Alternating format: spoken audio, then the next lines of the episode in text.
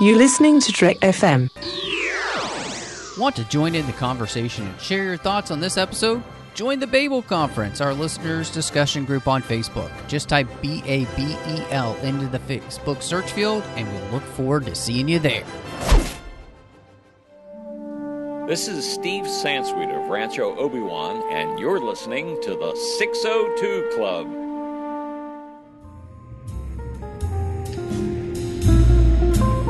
There was a little bar in Mill Valley where all the Starfleet trainees used to go. The 602 Club. You know it. I was there more times than I can remember.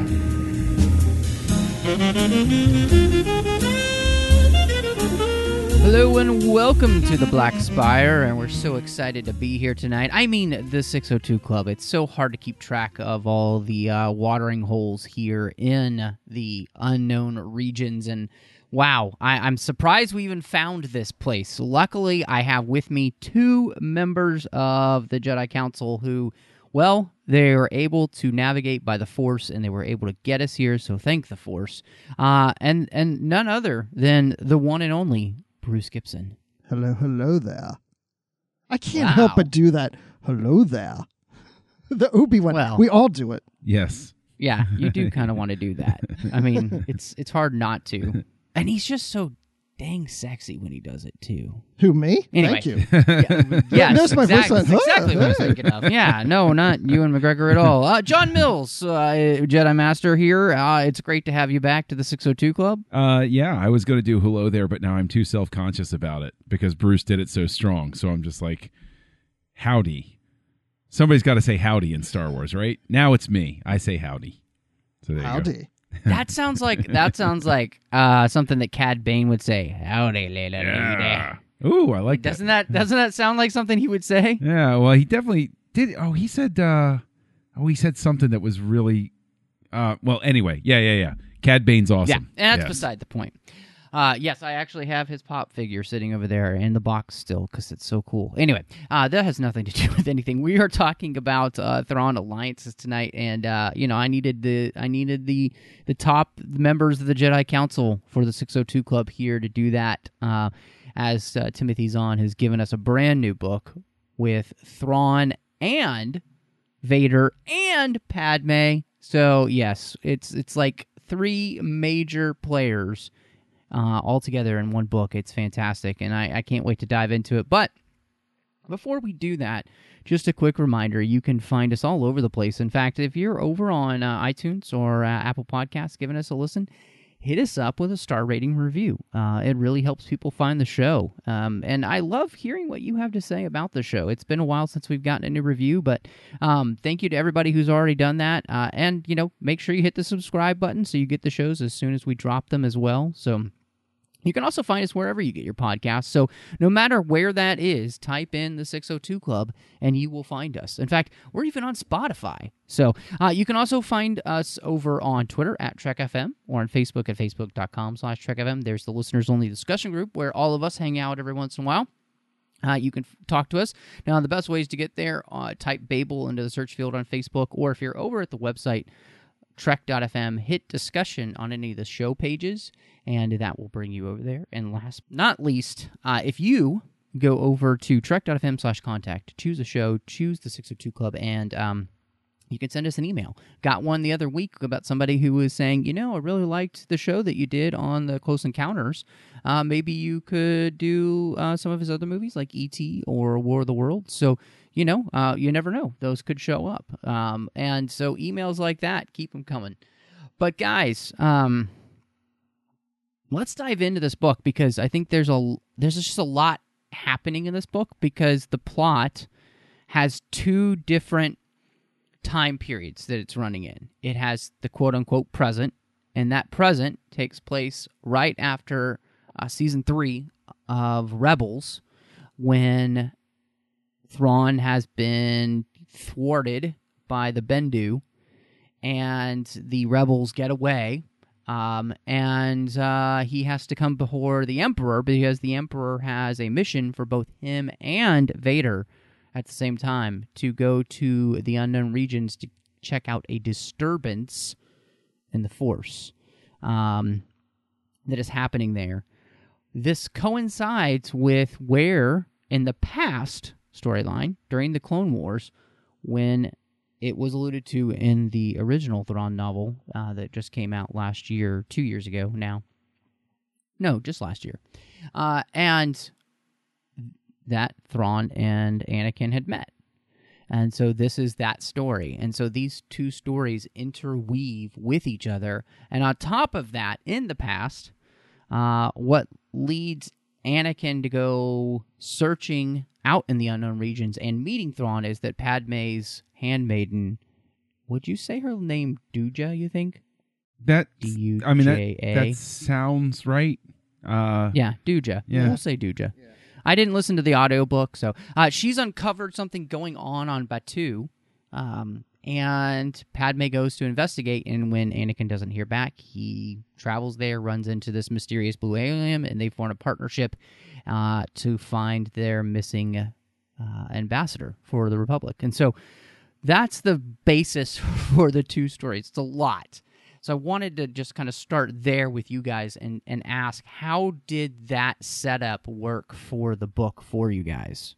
I mean, for me, it worked perfectly. I have to be honest that the fact that it wasn't a strictly linear narrative, I think, really helps it a lot because we have had so many stories already by this point of getting to know Vader better, or getting to know what's going on inside of his head, and we've had examinations of the Anakin and Padme dynamic.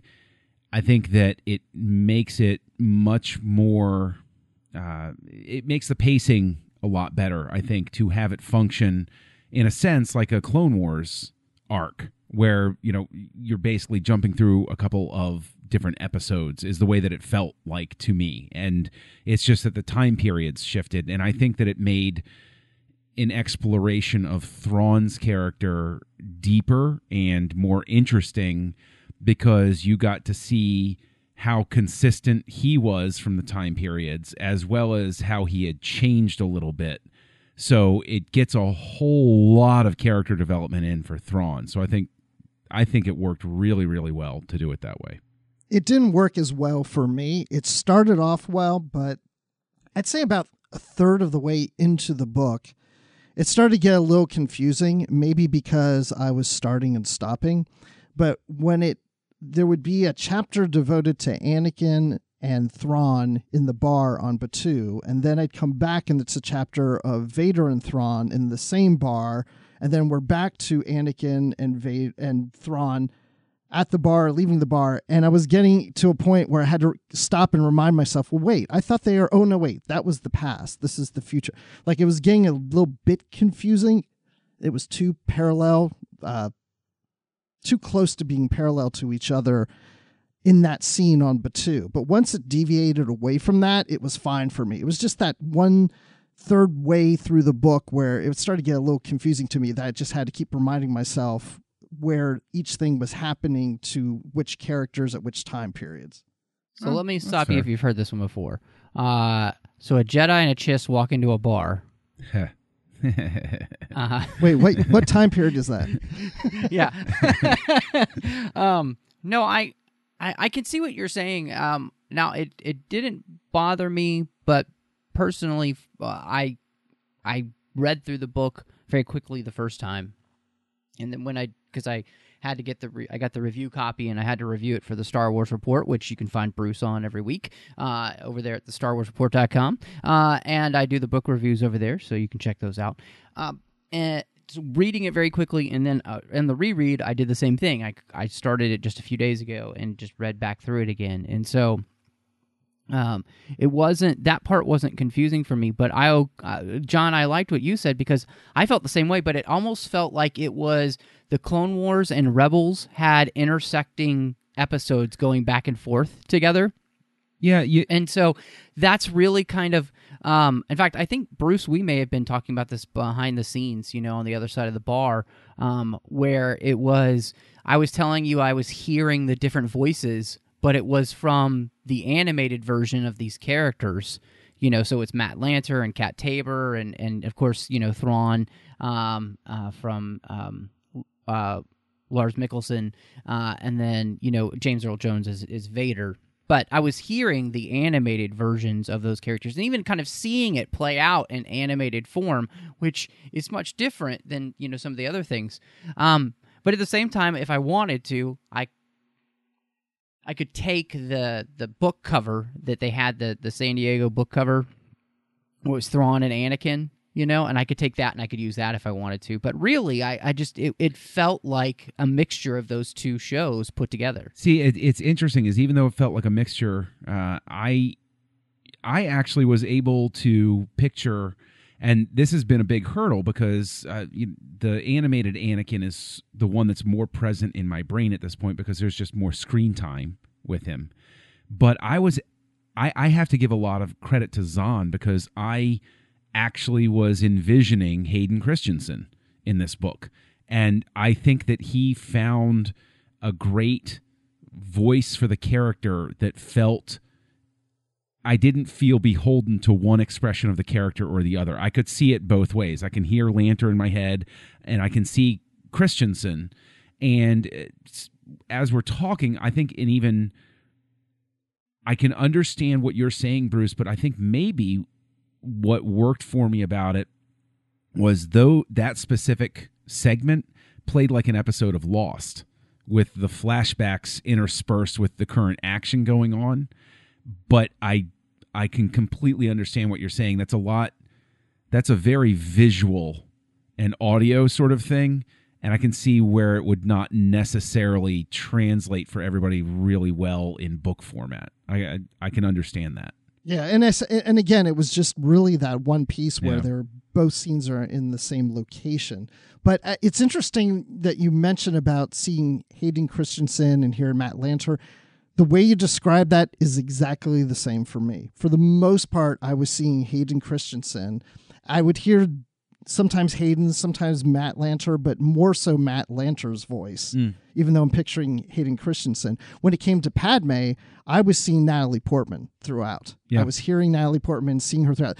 But regardless of who it is, the voices were spot on, whether it's with the... I think it probably favors more so what we saw in the animated adventures. The voice actors probably sound better with that dialogue because, like you said, I think we're more familiar with it. But definitely Thrawn's voice was definitely the animated voice for sure, which I wasn't too keen on because I'd like to have more inflection than what that actor did at times. I wanted, because there was a point that he was yelling on the Star Destroyer or something, and I just couldn't... I sometimes had to ratchet up a little, like more so than I feel like we get from the animated series. Yeah, there's really... I'm trying to think. There's only that one moment where Thrawn really loses his cool, and it's where he... It's that episode in Rebels when they are on Ryloth at Hera's home, and he just loses it with that dude, and he like grabs him and then it's done. But like, there's just this moment of like rage, and you hadn't seen that before. So yeah, that is interesting. But for the most part, I could really hear like what was great about this is that I could just hear it. The dialogue playing out as the characters, like regardless of what I was seeing them as or anything, the dialogue felt like when I read Thrawn, I heard that voice. You know, when I read Vader, I could hear James Earl Jones doing that dialogue. You know, if I heard it was Anakin or Padme, I could hear one of the actors. You know, and I could go back and forth. It didn't matter, but I could still hear those characters coming through. So what was great is that I was able to kind of amalgamize all the different forms of those characters and put it all together, and it felt like natural. And I thought that was the thing that was great, is this just that Zahn, I felt like through the writing and through the plot of the story, he was finding a way to capture the spirit and emotion of these characters in a way that felt completely honest and real, with something we would have seen if they had done a, you know, Clone Wars and Rebels back and forth. Almost like a Clone Wars Rebels Lost episode. You know, like, yeah, I like that, John. So I think that's really cool. And I liked the way that the plot and it specifically came down to, you know, Vader has that recollection a little bit later on in the book, and he talks about how there's this symmetry in the Force and the balance manifested in patterns and resonances and strange reunions, and, you know, how people who have been separated for a long time can come back together, and you can come back to different places and create new memories for good or ill. And I love that whole idea, that this whole book is this idea of this strange, like, we always talk about the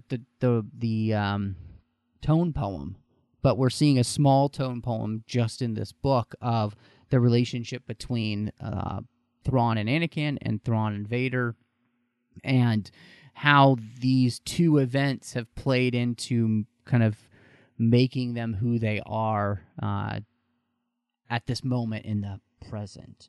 So I thought that was really cool. I agree. I think that Zahn is a very gifted writer, obviously.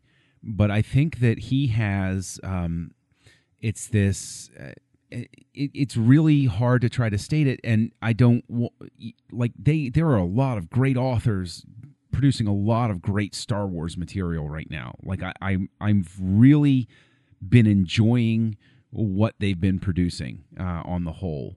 And I think where Zahn has an advantage is he spent time in the Star Wars galaxy, of course, in the past. You know, he's the elder statesman of Star Wars authors and everything.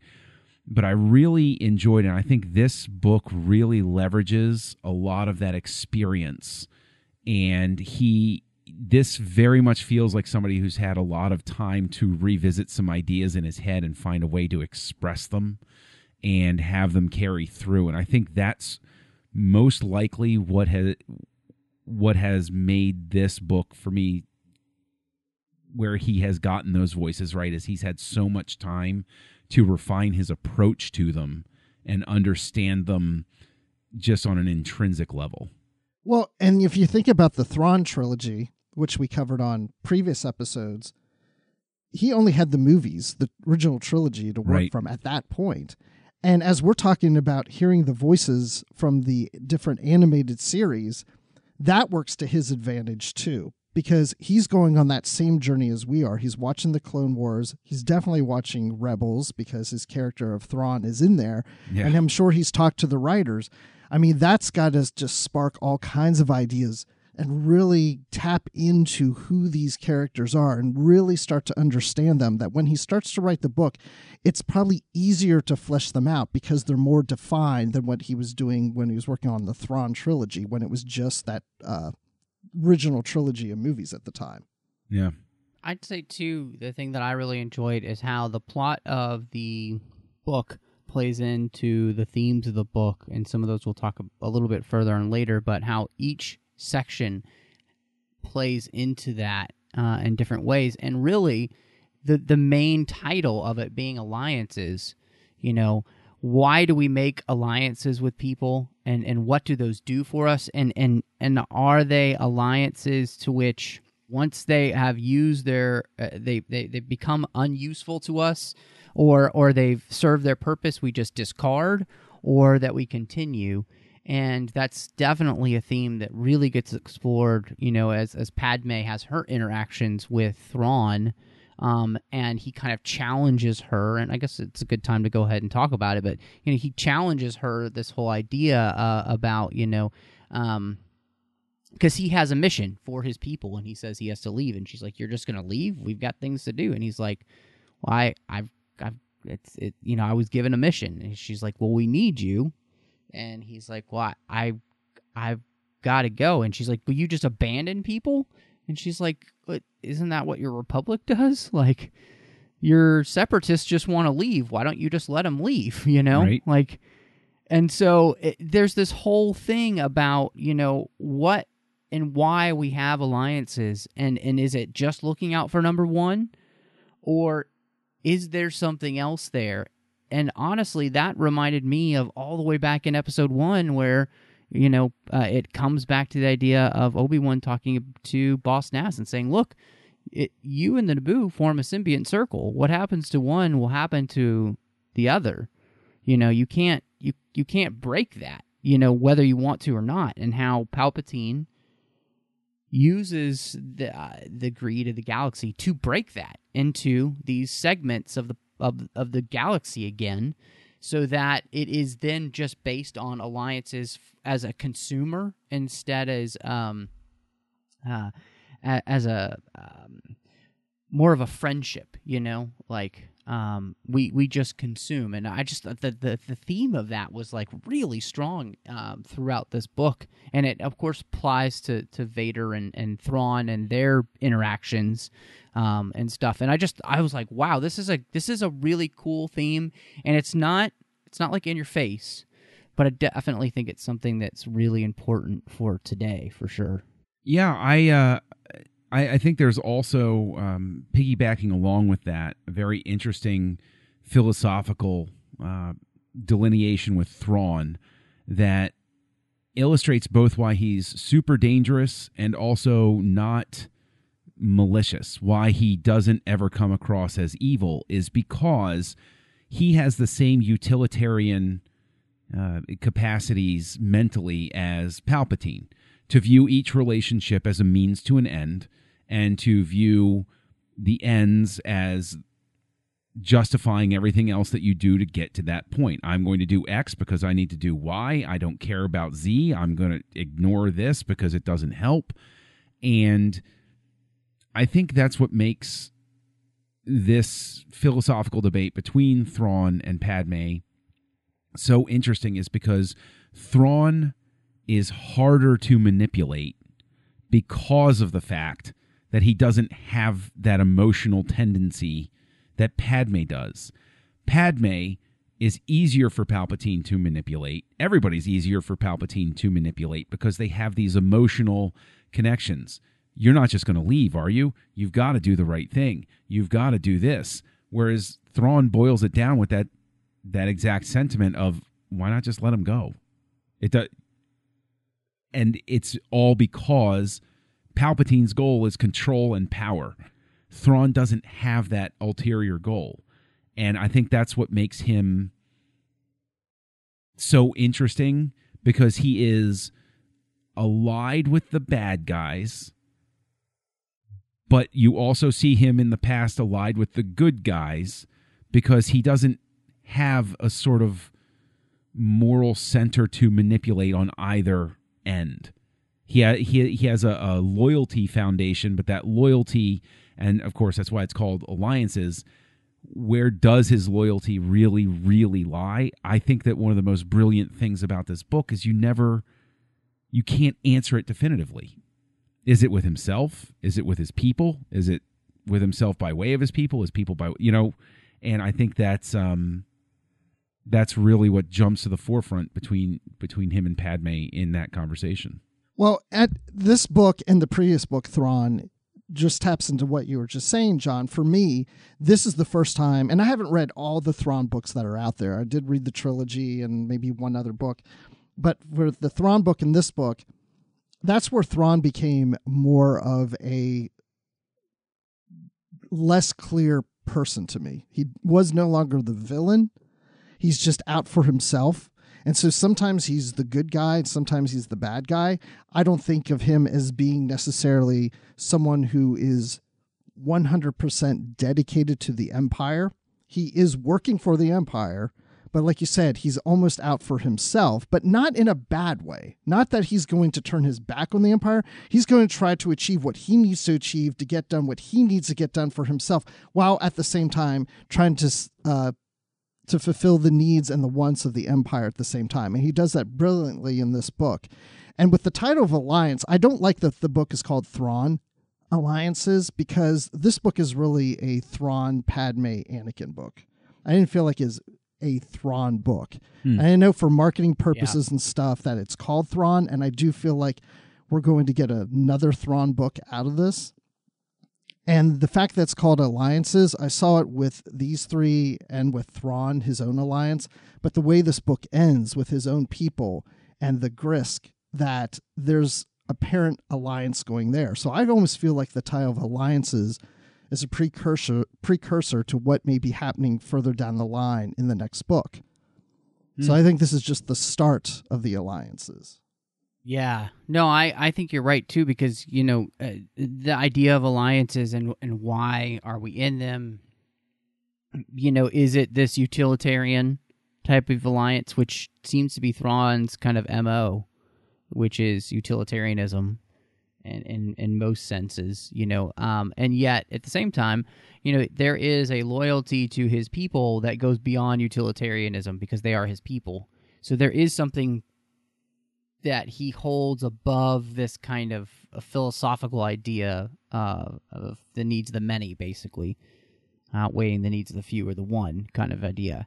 And so there's all of these different layers, and I agree with both of you that the philosophical side of this is that Padme doesn't realize that the Emperor's playing off of her morality, and the Jedi's morality, by creating this war and making it seem like all these things, but it's not actually any of those things.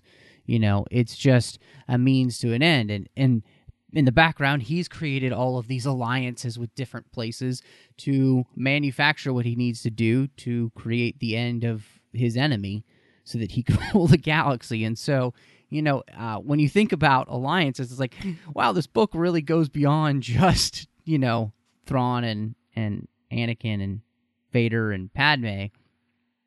There's so much more happening, and you kind of see this. And I kind of, you know, I really responded to the idea of that the moment that everything becomes about a transactional relationship is when we lose, you know, like this is that's when we lose. And that's what had happened during the Clone Wars. And that is the way in which Thrawn approaches everything, as a transaction, you know.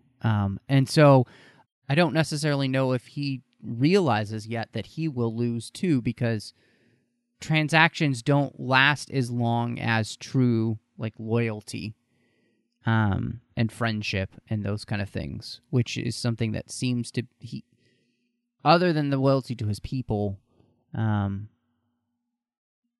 there seems to be, I don't know. And this is the hard part, because I want to ask you, because then Thrawn does come back in the Clone Wars time period and help out Anakin and Padme. Even he completed his mission, but then he comes back and proves that he had a loyalty to them that went beyond just getting what he wanted. So it's like, I don't know, it's very muddy. He's morally ambiguous, and it's very crazy to try and figure out. Right. I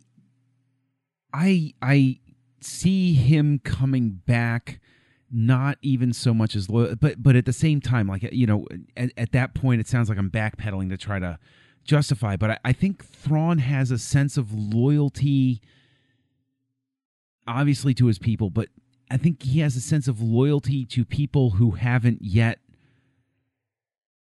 It's almost like a conditional trust. He doesn't trust completely, but I think that he also sees that there is some benefit, because he talks about stories about the Jedi. I think he sees a benefit to measure Anakin's capabilities. Like, coming back, he can observe and he can see what's going on. And if he's there for when they figure out what's happening, or he can at least figure out what's happening, what's at play, I think he winds up with enough data that he's able to say, oh, I get what's really happening here. I get how this is going down. Okay.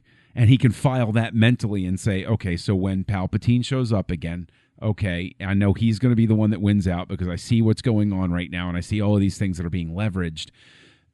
But it is, I think, just at the core of it is just this, and it's in a sense maddening, because of the fact that Kim and, you know, like you were saying, Matt, he does recognize that if all commanders were like Thrawn, the Empire would be unstoppable.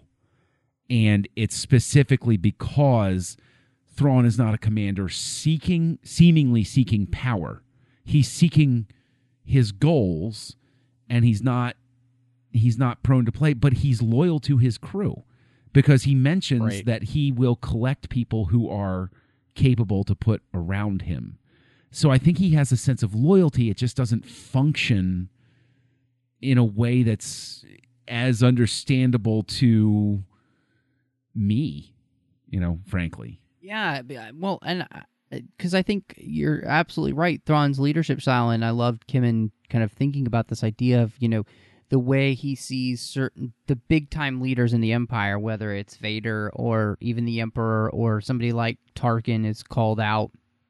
You know, these guys that are throwing their weight around just trying to get power, whereas Thrawn literally is trying to build a better empire by lifting everybody up, you know? And so his goal is to make everybody as smart as he is. You know, he spends all of this time with Commodore Faro teaching her and getting her to the goal, you know, and getting her to where he is thought process-wise, because he's teaching her just as he was Vanto in the first book. You know, and then by the end, Vanto was just on the same page, and he's doing the same thing again, but he's also doing it with his entire crew, trying to make them the best versions of who they can be. You know, it's like, it's the old, you know, be all that you can be in the Imperial Army, you know?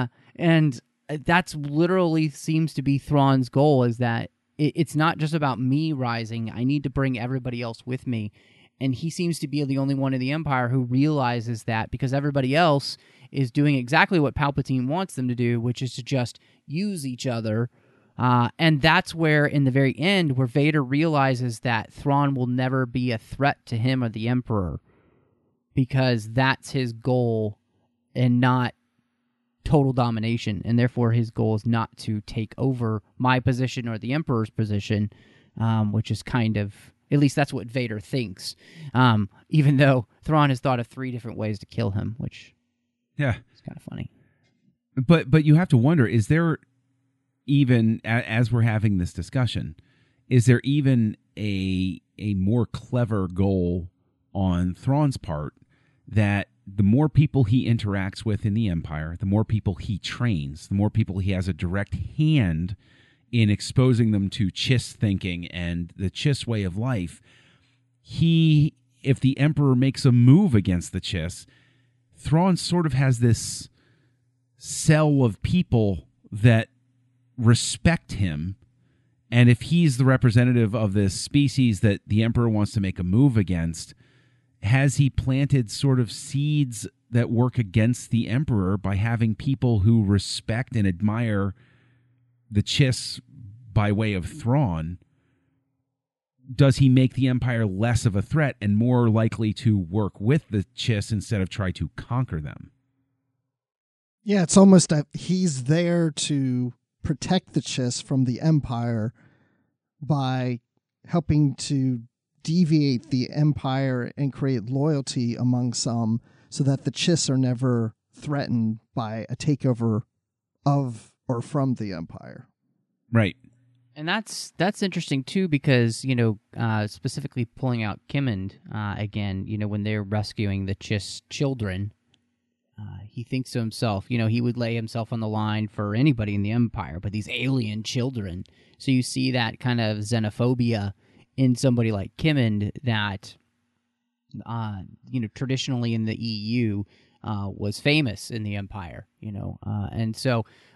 that kind of being there as well, and that Thrawn has continually have to overcome that, which, again, I liked, you know, Thrawn, when he's having these back and forth with Vader, you know, saying, oh, you're not after me because I'm an alien. You're after me because of my loyalty. That I can deal with. That's much easier to deal with. So, you know, this idea, though, of his leadership, I just thought was really interesting, because... You know, Kimmin does say, man, if this leadership style does spread, we, you know, this empire could last forever, you know? Right. And it's because it's again, kind of talking about that transactional nature. Thrawn, there doesn't seem to necessarily be this strange our ulterior motive of Thrawn, at least that we know of right now, where he's training people for any other reason than that's what he's supposed to do, right? That's what he believes a good admiral should, Grand Admiral should be doing, is raising up the next generation, and treating them with respect, and that they should be taught, other than that they should just be peons to do what it is that you say they do because you're in charge, like a Tarkin or even a Vader. So I think it makes it really fascinating, but you can completely see, you know, as we know from Star Wars, you know, Palpatine definitely likes his leaders to kind of be one way, because it keeps them from, you know, ganging up and trying to take his power. Really, it's. I feel like that's his goal, is keep them fighting among themselves, like, you know, dogs for the scraps, while I take the heap. Well, I think it's also interesting. I think the next step, because I think we all agree that there's inevitably another book coming down. I think that what's very interesting at this point is we've had sort of a history of Anakin and Vader working along with Tarkin. I think it's a very interesting thought exercise, and I'd actually like to see it explored more directly in a follow-up book to this, of Vader interacting with Thrawn is a different thing than Vader interacting with Tarkin. But both command Anakin's respect for obvious reasons. And I just find it very interesting because we see Vader listening to Tarkin, willing to go along with Tarkin, and willing to be in partnership with Tarkin. We see him the same way with Thrawn. So now I'm endlessly curious, what would it be like to have Thrawn and Tarkin in the same room, and then even throw Vader in for the mix? Have some sort of mission where they're all together would be very fascinating to me, because obviously Tarkin is different than Thrawn. And I think also very interesting is you see Vader's tendencies that manifest themselves later in The Empire Strikes Back to want to kill somebody who angers him. And Thrawn is the one that is able to soothe the savage Sith Lord, as it were. You know, there are constant references to Vader's hand started unconsciously drifting toward his saber, and Thrawn is able to just sort of talk him off of the ledge. Well, you see this other commander type in the original trilogy. Vader doesn't listen to them. So that in and of itself is very interesting. But I would be really interested to see Tarkin in contrast. Yeah, but I feel like Vader would kill both of them if they were in the same room, yeah. Because that would be a very interesting dynamic between Thrawn and Tarkin with Vader there. Because one of the things I liked about this book is the Thrawn-Vader relationship of the who's in charge. And it's very similar to Tarkin and Vader when you watch A New Hope. The question is, well, who's really in charge here? Is it Tarkin? Is it Vader? And there were times when I was reading this book where the scenes with Thrawn and Vader, I would sometimes read it as if, what if Thrawn were Tarkin in this scene? And so I would read the Thrawn character almost like Tarkin to see how it worked. And sometimes it worked and sometimes it did. But that relationship of who's in charge between the two was very apparent in this book. And so that's why I kept going to Tarkin. Now, if you put the three of them in a room, I think Vader can handle one of each separately on their own, but if they were both there, I think Vader would just lose it and probably take them both down. Yeah, because I think Tarkin's leadership style is much more abrasive, and he's much more of an opportunist. He finds his opponent's weaknesses and then gets them when they're at their lowest. Like I think of Rogue One with Krennic, right? Mm-hmm. Well, he swoops in and he takes over the Death Star, basically, like, now that it's operational, like he's positioned himself in a place to be able to do those kind of things, whereas Thrawn doesn't care about those games. He doesn't play the political games.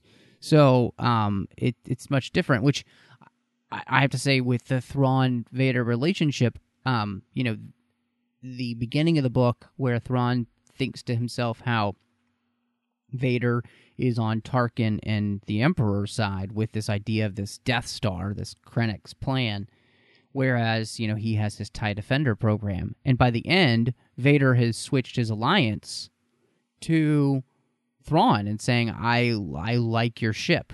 Here's a couple of ideas that you should go work on, and I will talk to the Emperor about this.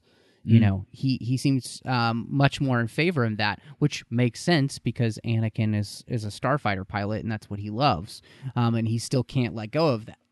So that was a really interesting dynamic as well, because I felt like Thrawn and Vader, that whole relationship, I feel like Thrawn is kind of able to win Vader over in the end, specifically, and I think it comes down to the moment where they...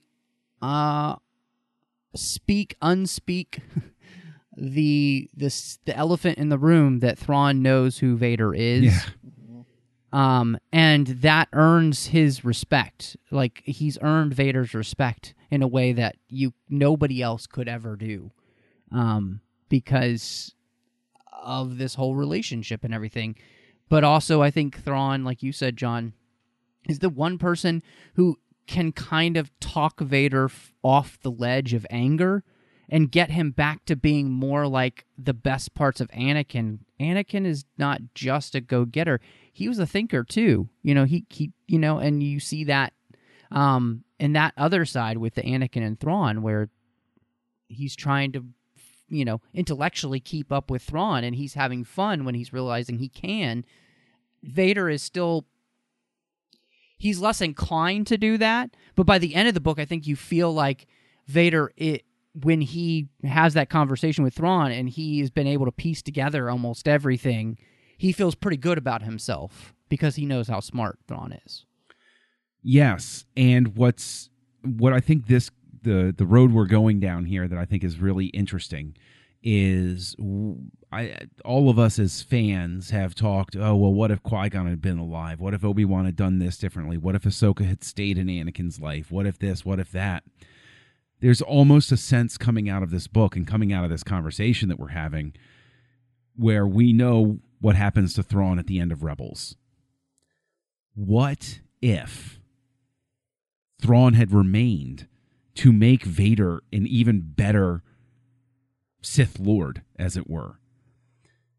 In a sense, I think that Zahn has very cleverly now come in here and presented a case that maybe the Emperor paired them up specifically because the Emperor viewed Thrawn as a way to make Vader better.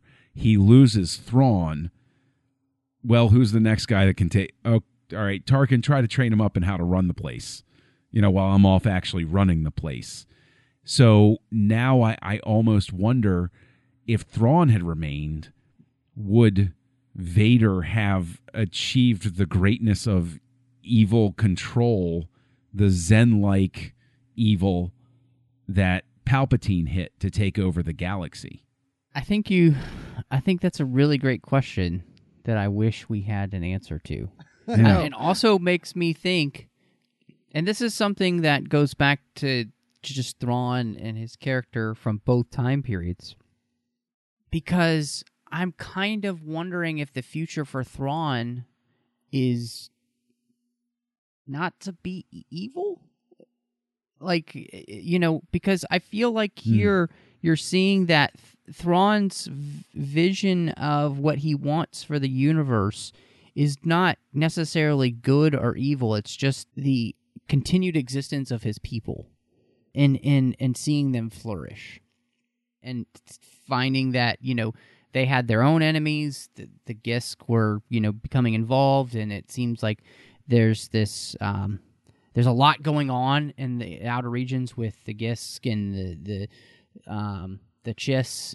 Everything rhymes. And so just this whole thing, and that, you know, maybe his coming to the Empire was trying to find a way to use that might basically to help his people, which is one of the things that he gets accused of by Vader. So it just, I just kind of wonder though if you know, this again, this idea of alliances and why we make them, if, you know, where we end up with Thrawn at the end of Rebels. Could it be him not being evil in the long run of the story, and actually coming back and being good? I don't know. It just makes it interesting. But is it the same Thrawn as we got in the original Thrawn trilogy? I mean, it's in a lot of ways this character's starting to feel just like you were saying, Matt. Like, is he moving more towards good? There's a blurred line where, to me, I felt like he was more looking for control and power in the Empire in the original trilogy. And I'm just wondering if this character is moving away from what we originally knew. Or how do you connect those dots? I think that while I agree he's not malicious, and I hesitate, it's hard to call him evil because he seems like such a... Zahn does a really great head game of constructing this time on an Imperial ship where you have to continually say to yourself... It's almost like, honestly, it's almost like watching John Smith at home in The Man in the High Castle. You see this guy if anybody hasn't watched it, it's an alternative history thing based on a Philip K. Dick novel where in this alternate history, the Axis powers won World War II. And so coming soon to a 602 Club near you. Oh yeah. I love the show so much, but one of the mind tricks that show does with you is you meet this one character where you have to continually remind yourself he's working for the bad guys. Stop giving him so many breaks. I think the inherent problem with Thrawn, the thing that makes him the thing that makes him evil is the fact that he doesn't care about the moral ramifications of what he's doing. He doesn't care if he's the type of person who's, the whole planet's got to be destroyed to end he would be, even though he disagrees with the Death Star, in concept as a useful use of resources, he doesn't disagree with the application of power for the sake of stability. Well, you got to blow some people up. Well, that's what's got to happen. That's how we're going to get things done. And that, I think, is what makes him definitely in the evil category, is he does not care who gets hurt on the way to his goal. Yeah, because in the end, there's this amorality to him, which, we consider those people to be evil, because there's no set moral code other than, again, as we talked about early for him, this utilitarian commitment to whatever it is that he's committed to, so whether that's his people, that's the Empire, whatever he's pledged his loyalty to, the only morality for him is his word. I've given you my word that, I will do this, and I'll keep it, So, yeah, I think you're absolutely... That's kind of perfect, actually, and that makes him kind of an insidious villain, because you don't really see it as being so villainous all the time, because, yeah, it kind of seems like a nice guy. Even Kimmen thinks that, right? Like, this dude's pretty awesome if we could get more leaders like this. Yeah. Perfect, John. We can end the show now. You said it all. No. Now the homework assignment is definitely to watch The Man in the High Castle. Because that... Oh, it's coming to, like I said, a 602 Club. No, I think that, I have to go back to, again, give Zahn a lot of credit for the fact that he constructs this compelling story and this compelling arc and this compelling character where you have to stop every so often and say, no, bad guy. He's a bad guy. You don't like what he's doing. He's a bad guy, because it's so easy to fall into this sense of respect for somebody who gets the job done and focuses on his goals. Like, those are things that we treasure in society. And it's really a fun way to screw with you. Do you think we need to give credit to the writers of Star Wars Rebels that they've taken this character and they've given the character even more depth for Zahn to play off of? That yes. This has given them the hints of things that he could do with the character that he may not have thought about to do before. I think that's an absolutely fair point. Absolutely. I mean, I I'm sure that that free flow of ideas and the storylines that they came up with, absolutely agree with you. Yeah. Yeah, no, I agree. I mean, to me, you know, I love the original Zahn trilogy. The original Thrawn works that he did, but I do think that this Thrawn is much. There's such a depth to him comparatively that to what he was in that original trilogy, where he was just the bad guy. And yeah, he was really smart and he was cool and everything. But this, it's like we just had probably a 20-minute conversation about what's driving this guy, and we still don't have necessarily a clear answer. And I think that's a really great character because you can bring him so many different ways. And we haven't really talked about, what did you guys think about his interaction with Thrawn, Anakin, and Padme and that dynamic? Because I thought that was very interesting to kind of see that dynamic as compared to, you know, him and Vader, where that's much more antagonistic. This is much more, you know, Anakin and him kind of make a fun buddy cop film. And then you add Padme in there, and then he's like, oh, I see what you guys are, you know. Uh-huh, mm-hmm, yeah, you can't hide that. Yeah, I love the dynamic between the three. I think, if anything, I was just happy to have Anakin and Padme in a book again and just seeing those two characters together. And adding Thrawn in there just added a whole nother element to it. And you're right, they were like almost like a buddy cop, which I kept waiting for something to happen between those two characters that would lead later to Vader not trusting Thrawn or hating Thrawn. But I didn't really quite pick up on that because, if anything, I felt as if Anakin was learning that Thrawn was somebody he could trust. But then as Vader, he was having a hard time trusting him. But Thrawn was there always good at convincing Vader to trust him. And Vader was learning that along the line. If anything, my favorite part of this book is the dynamic between Anakin, Padme, and Thrawn versus Vader and Thrawn. The Vader and Thrawn was okay. I mean, it was good. But I preferred the Anakin, Padme, Thrawn piece better. The thing I like about the introduction of Padme is that Zahn does a great job of making her the intelligent, capable character that we grew to love in the Clone Wars. And I think what works so well is that you can see Anakin's own trouble dealing with his duty and his personal life, which is, of course, a theme that runs through, you know, all of the Clone Wars, all of the movies, all of that sort of thing. Anakin is trying to straddle two worlds, and having her in, it would have been way too easy to have this story be, here's Thrawn and Anakin, here's Thrawn and Vader, this is what's different, this is what informs that. Padme becomes that X factor that comes in that I think if you really tease it out, you can see that Thrawn understand. You know, we talk about Thrawn talking Vader off the ledge. I think that's because Thrawn has figured out how to appeal to the same things that Padme knew how to appeal to. And in some ways, even appeal to them in the ways that she couldn't. Like, when Thrawn and Padme are both saying, blowing up this mine's a terrible idea. This is really bad. We shouldn't be doing this. And then Anakin runs off, and Padme basically says to Thrawn, once he's made up his mind, it's kind of done.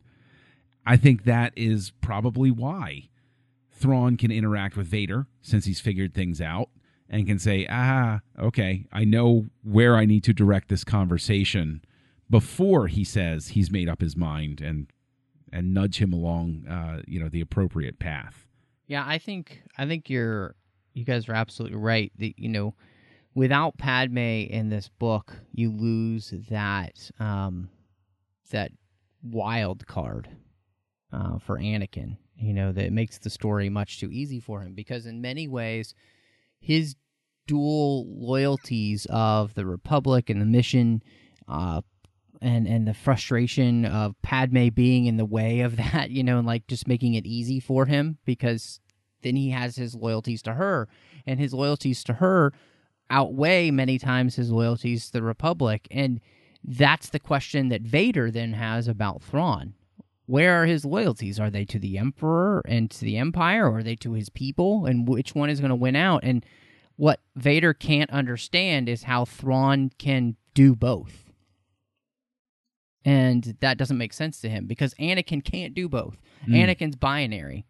And he always has been. And I think that's the interesting thing is that Anakin still runs very much on that... as Vader, he still runs on that whole thing. You can only serve one at a time, really. You can't have more than one master. And you can't have more than one reason for doing things. And you know, which is interesting because, you know, we're all complicated. And that's what Thrawn is. He's very complicated, and he does things for many different reasons. But that doesn't mean he's not trying to make sure that he serves the most amount of people, even if they're his people and the Empire. Because he doesn't see why those two should be at odds, you know. And that's the interesting thing is, in many ways, like, you know, Vader is the Twitter mob, and Thrawn is the guy in the background being like, well, why can't we have both? You know, why can't we have Marvel and DC? Why can't we have Star Trek and Star Wars? You know, like why can't we do both? Why can't we like both? You know, like he's that guy, and I just think it's very interesting. Because Thrawn then can play on that with, like I think you're saying, John, with Vader, because he knows how to get him to start thinking in a different way, in a way that Padme couldn't. Because for Padme and Anakin, there was all this other baggage that went on with things, you know, and Thrawn doesn't have that. So he's able to help him see a new perspective, you know, a certain point of view. And that's interesting because Anakin really has always struggled with that in his life of being able to see anything from another point of view other than his own. Yeah, and Thrawn obviously, you know, being able to piece together, you know, Anakin sees, oh, there's clone armor. They're going to infiltrate. They're going to get in our legions, and they're going to turn against us, and we're not going to see it coming. But Thrawn very much sees that next step, and I think he even gives voice to it, saying that, well, that doesn't really make sense for the Separatists to do that. And he, like, you can tell that Thrawn is just that step ahead of Anakin.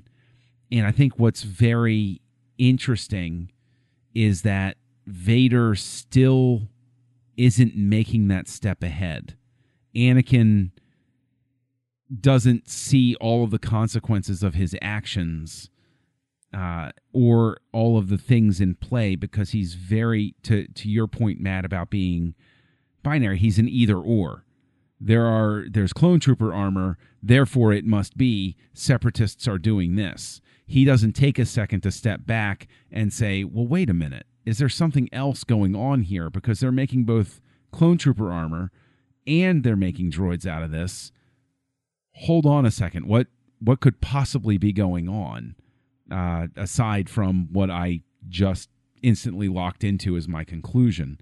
And it, I guess that's what makes you know, their dynamic interesting. But what makes Padme puzzling is that she's here in this combo, and it's another situation where Padme resigns herself to Anakin doing the thing that he set his mind on, blowing up the mine at the end. And it's sort of frustrating because Padme is a very competent and capable character, and I'd like to see them do even more exploration of what it is that makes her so acquiescent to Anakin, like she is here. You know, why can't she put her foot down and say the Republic says no? I'm speaking for the Republic. You're a soldier for the Republic. I'm the branch of government that tells you no. We're going to take a different tactic on this. You think she's too soft with Anakin? Oh, yeah. I hadn't really thought about it, but you're right. And it definitely shows in this book that she's always, yeah, she defends him. She seems to just go his way. Yeah. I mean, she's a very tough, independent character in the book, but you're right. She gets soft around him. Yeah. And there's obviously a reason, but in many ways, it's like Anakin is her kryptonite almost. Mm-hmm. You know, like he gets around and she can't say. And I don't know if that doesn't have something to do with, you know, the way they met and all of the weird feelings that go through with all of that. You know, her knowing he lost his mother, and I just they have the worst relationship since Oedipus. You know, it's just it's not great. Because they're both choosing these things for wrong reasons, you know. And they're definitely going against she is definitely going against her better judgment, you know, from the beginning, but she gives in and makes that choice that many of us have done, you know, where we've been with the wrong person. Even though we knew we should not be with that person, we're with that person, and we make bad choices than when we are with that person. It's almost like she's sorry for him. Like you're saying, the past and everything. Yeah. I don't know. It's complicated. Right. I think that I'm, you know, even layering on top of that, I mean, the Jedi are the same way with him. Is it just that everybody is in a backup, with the exception of Thrawn, everybody just backs off of Anakin because, oh, that's just who he is. That's just what happens. Oh, well. Well, he's special. I know, but, you know, given what happens to the planet when he sets those charges off in the mine, like, I would love to see the Jedi Council after that. I mean, is there some sort of Jedi timeout where it's like, dude, you literally wrecked a whole planet. What the hell? You know, like, this isn't cool. This is a very bad thing to have done. You created hell on a planet. Yes, like, literally. Hey, yeah. Hold on to the idea of lava. Gonna come back to you. I didn't like how that played out because it just was like, oh, wow. Right, but isn't that how it plays out so much throughout the Clone Wars, where something really bad happens, but doesn't that wind up supporting exactly what Thrawn criticizes Padme for? Yep. Maybe this is the expression of exactly what Thrawn is talking about, which is you get what you want and you leave. You're no different than why are you even doing this? Well, it goes all the way back to Anakin killing all the Tusken Raiders, and Padme just seems to be like, oh, well, he did something bad. Oh, well. Well, he at least expresses sincere regret there. You know, with the Tusken Raiders, he's obviously broken. He's crying. He's upset. He's angry at himself. And there's a moment where he's done this monstrous thing, but she can at least see that it's not a thing that he embraces. We didn't get that in this one. Right. But is that just because, maybe on my upcoming Clone Wars rewatch, you'll see this slow arc of Anakin being indulged more and more. I mean, the thing that jumps out in my brain is when he stabs the guy through the back and his reaction with, you know... Oh, the Mandalorian arc. Yeah, and Obi-Wan is... He was going to blow up the ship! Oh, Anakin. You know, like, it's, oh, you did it again. Oops, Anakin did it again. Yeah, exactly. See, but... What I love is that this whole thing with Thrawn and Anakin and Padme, what we're getting to is this idea that Padme says at the end there about this it's collateral damage. You know, that they're getting so used to war and death and kind of using people as pawns to quote-unquote win. And this is exactly what Palpatine wants, because it is getting everybody who knows better to betray the morals to which they have been fighting to protect, which is exactly the thing that, you know, Ezra talks to Yoda about. And he's like, if we don't fight, how can we win? And Yoda says to him, how Jedi chooses to fight. You know, like, that's the question. Like, how do we choose to fight? And what actions do we take to change the galaxy? That's the question. And so everybody has fallen into that. It's not just Anakin. It's obviously the Jedi, because they are taking a taking a chance on an unknown kid.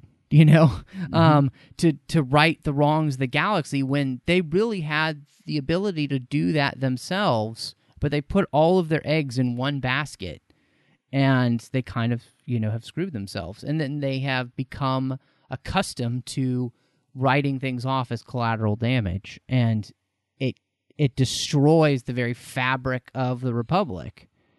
And so, you know, and you've got Palpatine on the other side just pulling that thread, just watching it unravel and, like, cackling with glee as it happens, because everybody's playing into his game. And so I think that's the thing that makes this so fascinating. We really did touch on the idea of, like, you know, Palpatine's plans there, as, you know, he's playing both sides and everything. So I wanted to ask you guys kind of one more major thing that plays into this book, because we learn a lot about the Chiss and the Unknown Regions, and this is something that has been kind of, like, teased, I think, a lot for quite some time. And I mean, you know, you got it with the last Thrawn book. It's the idea has been in the Aftermath trilogy, and it's been in other sections of the new canon. This idea of there's something out in the Unknown Regions. Palpatine was kind of preparing for it, you know, wondering what it was, you know, and all this stuff. And we're slowly starting to get that. So what did you guys think about all of these, you know, little bits and pieces we finally started to get? It's intriguing, because when it was first expressed about the idea of the Unknown Regions many, many years ago, I had a little bit of a tough time with it, because it almost made it seem as if Palpatine had some sort of almost defensible method, you know, like there was almost a defensible goal where it was like, sure, he's evil, but there's something even worse out there. Whereas I think this book does an excellent job of recasting that as Thrawn being smart enough to know the Empire's not going to stop. It's not that Palpatine is so much preparing the galaxy against this extragalactic invader. And I mean, this goes all the way back to the 1980s Marvel run with the Nagai and of this extragalactic foe, which later is expressed as the Yuuzhan Vong. And it was always presented as, well, Palpatine knew something worse was on the way, so that's why he was sort of, a super evil dude. This recasts it as the Empire wants to expand. The Empire is going to come out here eventually anyway. So Thrawn's view is, I might as well get on board this train and try to direct it. And that, to me, is a much more believable casting of Palpatine, and not trying to anti-hero him up in some way. To say that his goal is to control it all, and the Unknown Regions are only going to be unknown for a little bit longer. And so we got to, you know, Thrawn wants to act to make sure that the Chiss aren't wiped out when it happens. I've always been very interested in the Unknown Regions, and I loved it when it came up in this, but I really love how, like you were just saying, John, how the Thrawn and the Chiss relate to all this, and what Thrawn's doing on his end to protect them.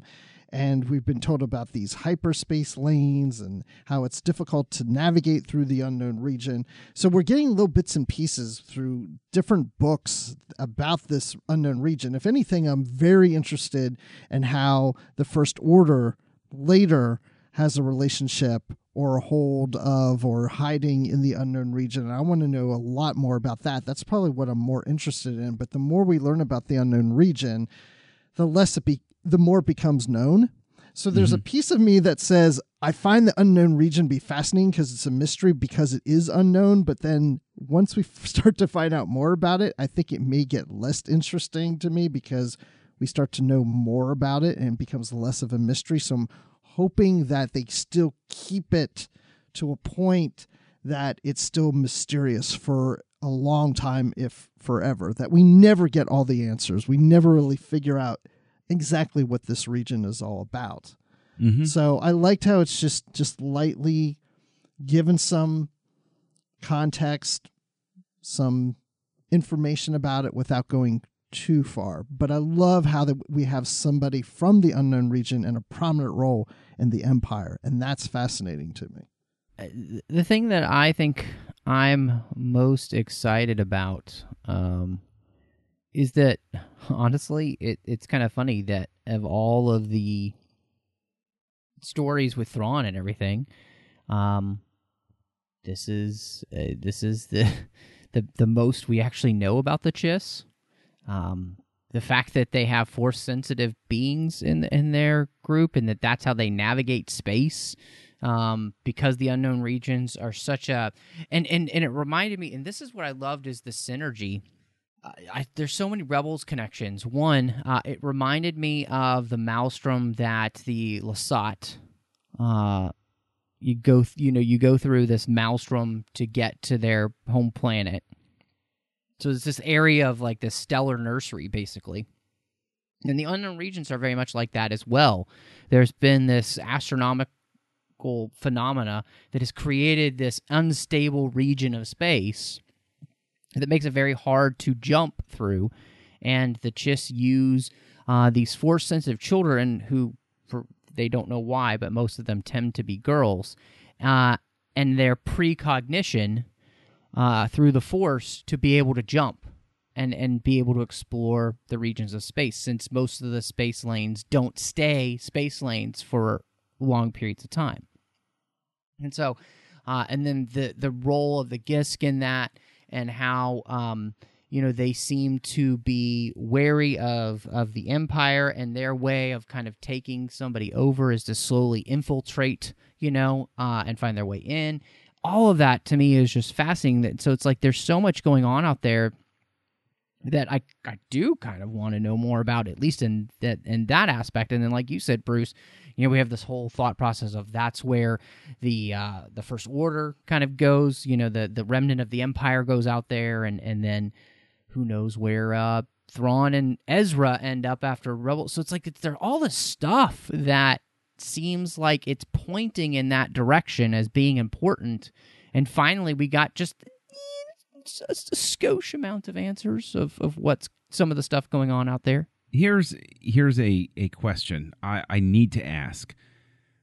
At one point, we find out that Thrawn was taken aback in meeting Anakin Skywalker because the Chiss word for these precognitives is essentially Skywalker. Did that work for you, or did you say, really? It to me, it felt Lucasian. It just felt like something Lucas would do, personally. So it worked. I thought it was kind of neat. It didn't blow me away, but I thought it was cute. I thought it was cute as well. Yeah, that's the word I come up with. It's cute. But at the same time, I will completely cop to the fact that I could understand somebody reading that and saying, "Really?" It's one of those things where I think it works, and I agree with you guys. It's cute, but I would also not hold it against somebody who didn't really dig on it. So a couple of things then, kind of talking about this. What did you think of this idea of traveling by hyperspace through the Force like this? And then, having Vader then learn this and do that. What did that work for you at all, or was that No, that worked for me. Yeah. I mean, it makes sense. I mean, if you can kind of see the future and use that to navigate through hyperspace, it definitely worked for me. It worked for me more so than the Skywalker name. Yeah, it completely works for me. And if you want to be even cheeky with it, you can say, well, makes sense why he was able to pilot his TIE fighter back no droid or anything, and get back from the Death Star. Maybe this is a turning point for Vader that makes him even more dangerous as a long-distance pilot, that he figures out how to expand his abilities as a pilot in this moment. And I like that. Anything that makes the character seem like they've had a moment that helps them grow or move forward, all on board with it. Well, and to me, again, this was something that connects with what we learned in Rebels with the Purrgil. And of course, it ties into the end of Rebels as well, mm-hmm. That they travel through hyperspace via the Force. That's how they create their lanes of travel, because they are Force-sensitive beings.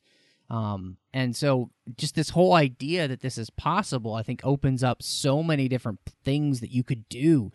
Be fascinating. And that, God, it just made me so excited, the thought of, like, the Ahsoka Sabine journeys looking for Ezra, in the Unknown Regions, and what could happen in that kind of show.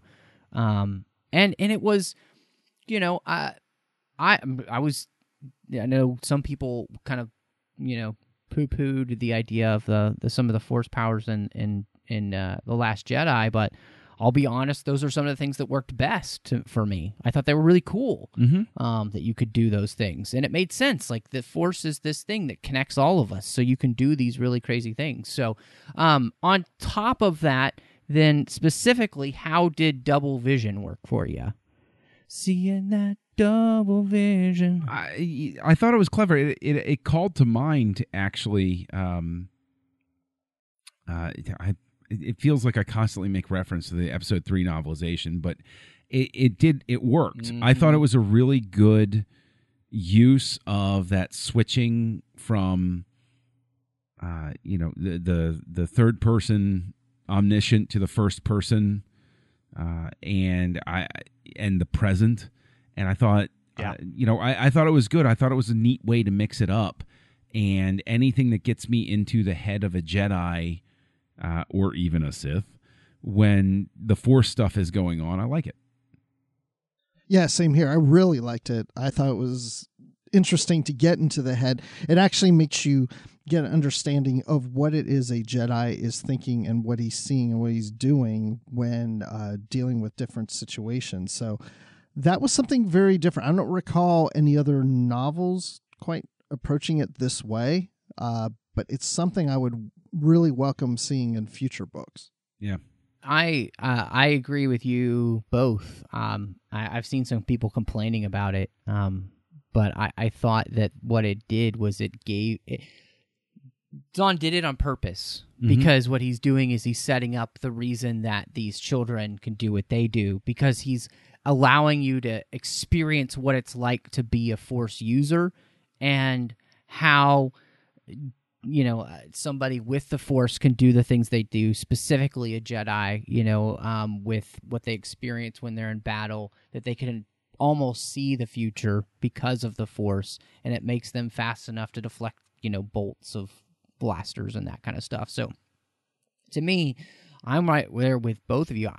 Anything that helps me experience what it's like to be a Jedi, I'm all for that. And I thought Zahn did it really well. And again, it wasn't just a trick to give you an insight to Anakin. He's doing it specifically to allow you to understand then the Chiss, why the Gisk would be after these Chiss children, why they'd be so important, and then the way in which Anakin then will be able to pilot to the Gisk hideout. So, I thought all of that was just, it was really exciting, and it was really fun, and I would like to see, if you, Claudia Gray's got that new book coming out with Obi-Wan and Qui-Gon, would be kind of interesting if double vision showed up there, giving you an aspect of Jedi in their prime. Yeah, I mean, if this becomes a sort of a shared conceit among the authors, that would work pretty well. But at the same time, I wouldn't, I wouldn't mandate it in any sort of way, mm-hmm. because if an author isn't comfortable with it, obviously they're not going to want to use it, and they're, et cetera, et cetera, et cetera. But I think this is great, because it puts another interesting tool in that toolbox if another author wants to come in and say, hey, you know, I kind of like what you did there. You know, I'm sure that they have, you know, enough mutual admiration and respect to, you know, borrow each other's tools if they so desire. Right. Well, and the nice thing is that, you know, because this is now there, you don't necessarily have to do it every time too, because you already kind of now, if you've read this book, it's in the back of your mind that this is how Jedi are experiencing the world. You know, so when it just says that, you know, in the fight scene that they're able to block blaster bolts and everything, you can then add that to your experience, honestly. So I think that's kind of neat as well. I feel like there's, I mean, this book is we haven't even covered half of the cool plot points in so many senses. We have not ruined this story, I don't think, for anyone. It's a fascinating read, but I'm wondering where you guys came down in your ratings for Thrawn Alliances. So, Bruce, what have you got? It's so weird when I do shows like this because I have a certain opinion of a book, but then when we talk through it, sometimes I think less of a book. Sometimes I think more of the book. If anything, I think I'm feeling more for this book after this conversation because it really gets me thinking as we're talking through different aspects of it. And so I'm going to give this a quadruple vision. Double vision. John thinking the same thing as Bruce about talking about the book and teasing out the themes. The end result is that I think this is a really enjoyable book. I'm with Bruce, 4 out of 5. Why not any higher? Because my metric is, would this be a book that I could convince my wife, who is not a diehard Star Wars fan, could I convince her to read this? And I can honestly say, as much as I enjoyed it, as much as I love it, as much as I'm probably going to reread it, as much as I treasure it as part of my collection, I could not get her to read this book for love or money because there's no hook that makes it, that broadens its appeal outside of I desperately enjoy spending time in Star Wars and I want to read more Star Wars.